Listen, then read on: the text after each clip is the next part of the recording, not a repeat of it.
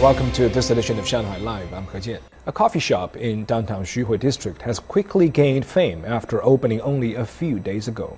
Its baristas have a hearing impairment, so the founder has devised a unique way to serve beverages. Song Wenjing has the story.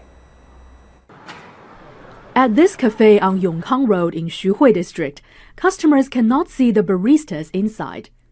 A fluffy toy bear paw reaches out of the wall to serve them. After a customer takes the coffee, the bear paw shakes their hand and even gives them a rose. Some are now calling it Bear Paw Cafe. A fluffy paw gives me a coffee in winter. It's very warm.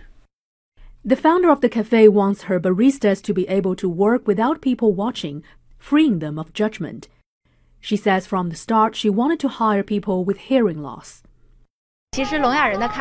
I asked the Shanghai Disabled Persons Federation if any special training was required for someone with a hearing impairment.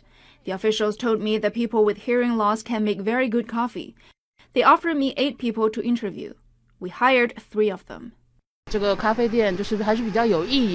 I learned about the cafe through media reports. It's very meaningful. It can help those who really need it and provide more jobs to special people. During its trial opening, the cafe has sold more than 400 cups of coffee each day. 希望残疾人士、聋哑人做出来的事情能跟正常人的一样好。Customers with a disabled person certificate receive one free coffee per day. The founder plans to open more branches. 宋雯婧，上海